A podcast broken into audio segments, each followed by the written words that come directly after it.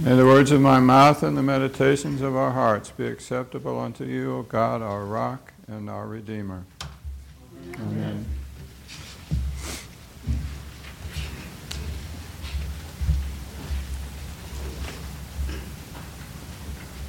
Do you notice, I hope, that our service this morning starts out with a different feel than we have on a typical Sunday. We had one opening hymn, and then everything is pretty much subdued, silent, while we listen to the Word of God. No responses, no sung interludes. This is the beginning of a solemn season, a season of repentance, a call to repentance. A couple of notes about the history of Lent and the Lenten fast. Apparently, in the first days of the church, it was only a couple of days, like Friday and Saturday of what we call now Holy Week.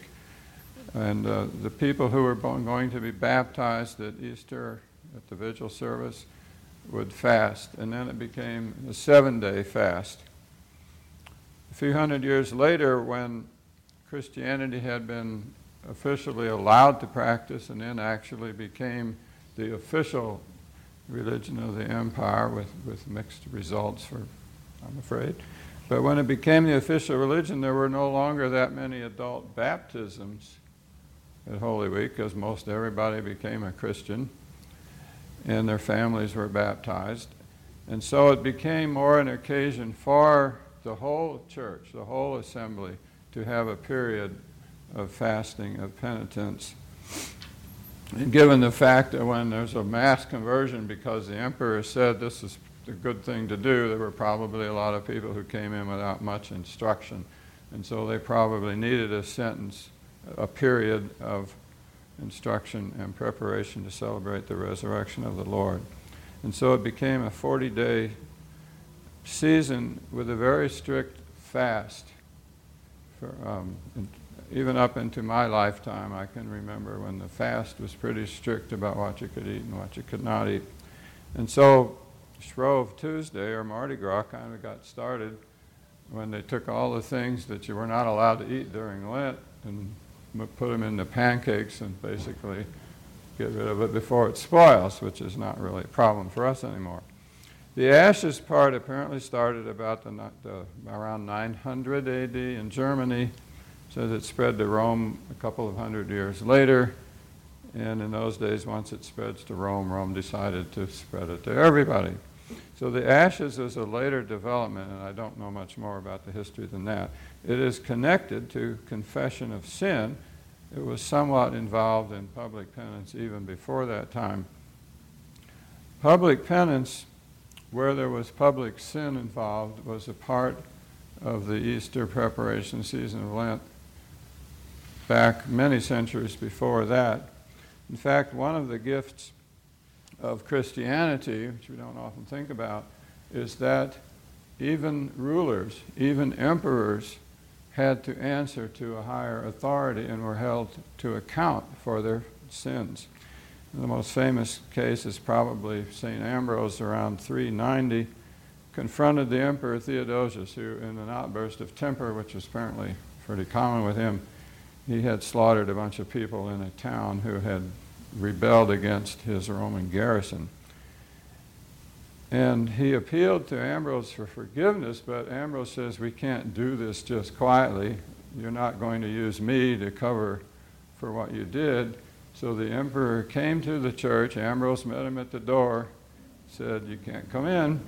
And the emperor took off his imperial garb and put on sackcloth and ashes and I don't remember the time period, if it was just that season of Lent, or it may have been a year before he was then allowed back into the services to receive the sacraments.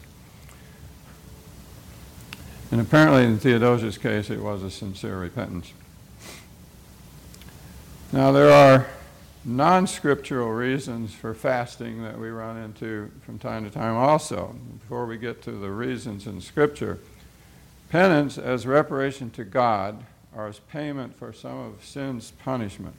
This was a hot topic of the Reformation, right? So Jesus has paid our debt. We don't owe God anything for our sins. And so we do not fast and do other penances to get rid of some sort of punishment or penalty that we still bear. Jesus paid for that. Some people say, well, fasting is good for your health, and maybe it is, but that's not the reason why we want to do it now. So if you need to take care of your health, take care of your health. But that's not what we're about during Lent. Now, it can have good consequences. I remember my father gave up smoking for Lent one year and then figured there was no reason to start again. So he, it worked out very well for his health. He just never started smoking again. But the purpose of it is not primarily to improve your health. It's also not penance for penance sake. There are ritual observances there were in Jesus' day, obviously, with the Pharisees. And as he warned in the gospel, you don't do this to make yourself look good. You don't do this because it's part of what religious people are supposed to do. Uh, it's not a practice of asceticism for its own purposes. As the prophets made very clear, it's the attitude of the heart which God wants, it's not the external observance. Yes, there is a need for self control, and if some sort of what we call mortifying of the flesh helps you to bring every thought, every desire into subjection of Christ, that's a good thing. But that's not also the point for our Lenten observance. There's a verse from Paul in Colossians 2:23 talking about this type of external penances, even very severe forms of penance. These have an appearance of wisdom in promoting rigor of devotion and self abasement and severity to the body, but they are of no value in checking the indulgence of the flesh, not in themselves. Now, I don't think we run much risk of that today. I'm not, I don't think I need to warn any of you about excessive fasting and uh, other forms of hair shirts or whatever. It's pretty well out of the way. But Francis of Assisi, for example, who probably did go to excess in some of his fasting and mortification, actually apologized to Brother Ass. This is what he called his body. He apologized to his body for having been too severe on it. So there is a balance in all things. In the scriptures, what do we find as the reasons for fasting? Number one reason was probably seeking God's will seeking God's direction, or just seeking God. Jesus in the desert fasted 40 days while the Spirit ministered to him as to what his mission was to be, how he was to carry out his mission. Moses and Elijah did the same thing. John the Baptist fasted for years in the desert, waiting for God to give him the signal that he was to begin his ministry. Uh, people since then, and I mentioned Francis of Assisi did very much the same thing when he was seeking the direction for his life, when he had decided that uh, being part of the constant fighting for one town against another was not the way to go, and he was seeking direction from God. Jesus told us that we would fast, not while he was with us, but when the bridegroom is gone, gone then my followers will fast. Didn't exactly say why, he did say they would fast. The second reason we find in Scripture is as a sign of repentance. So the prophet Jonah uh, preached to the people of Nineveh, and they repented and they began, they entered upon a fast. Uh, in our reading today, Joel says he's calling us to a fast. So it's associated with repentance for sin. It's also associated with sackcloth and ashes we still do the ashes symbolically, we don't do the sackcloth. But these were group repentances. The whole town are the people of God being called to repentance. Jesus, in today's reading, which is part of the Sermon on the Mount, associates fasting with prayer and almsgiving. Now, why does he do that? The key point in entering into the fast I think, is detachment. So we fast to detach ourselves from things that are good for our body and things that we enjoy. We pray. This is detaching ourselves from the usual distractions that we spend our time on. And we give alms as a way of detaching ourselves from material wealth. Now, this is not Stoicism. This is not saying material things are bad. This is not Buddhism, which wishes to detach itself from all feeling as a way of escaping pain. It's not that. It's the last line of today's gospel where your heart is, there will your treasure be. And so sometimes we kind of have to pull our heart away from what we like to eat or what we like to spend our time on or what we like to spend our money on so that we can reestablish where our true treasure is. And once you do that, then you can enjoy and praise God for the many blessings that He has given us, material included. So, our call today is to hear from God, detach yourself from a season, perhaps from snacking, perhaps from TV, perhaps from the internet to devote some time to trying to hear from God. Now, what follows in our service is kind of a litany of repentance. When we do that, listen to it. There may be a one which will strike you, that the Spirit will strike you that this is something you need to attend to. Look for that conviction from the Holy Spirit. And then, if that is the case, silently confess your sin to the Lord. But beside this personal repentance, there is an important theme which I think is very appropriate for today, and that's communal repentance.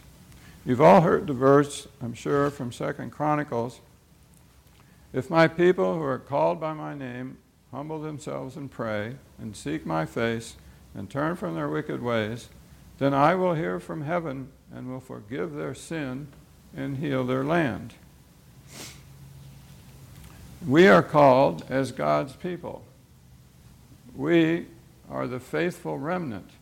And part of our calling is to repent on behalf of our people, our church, our country, which has fallen away, which is not following God the way in which it should.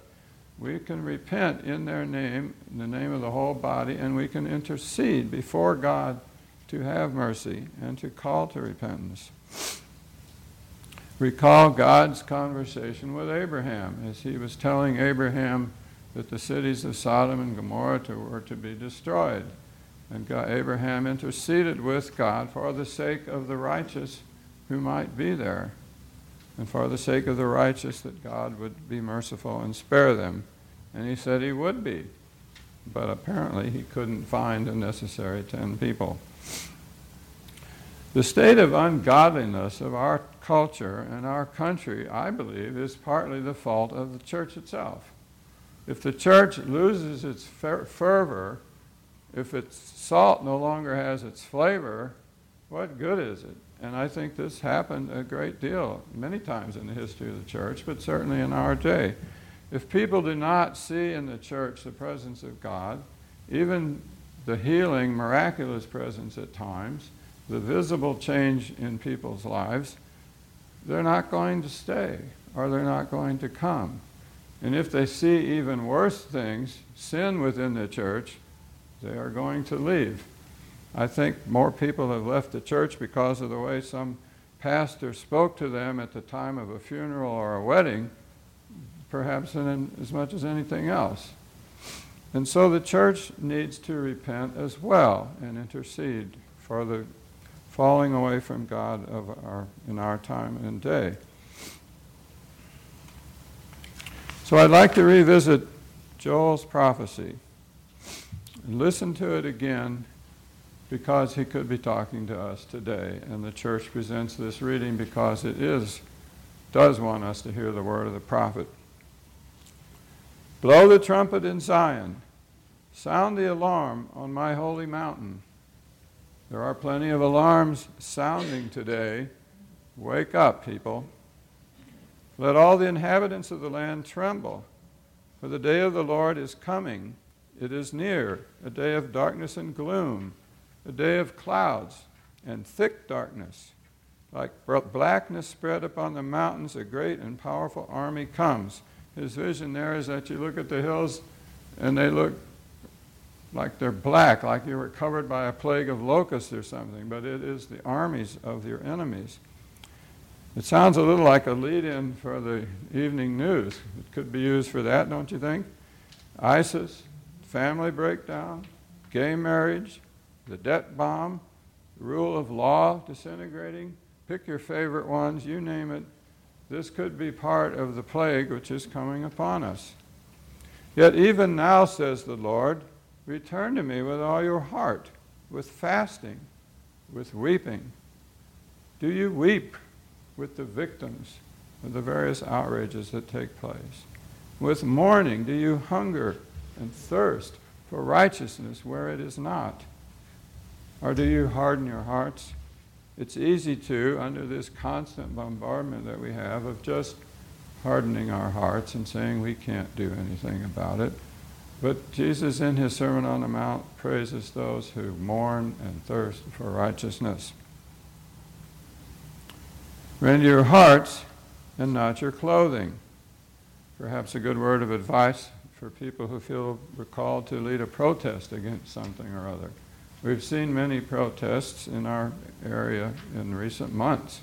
Some of those have a touch, at least, of repentance about them, of desire for reconciliation and peace, and some of them do not. They're more interested in rending things.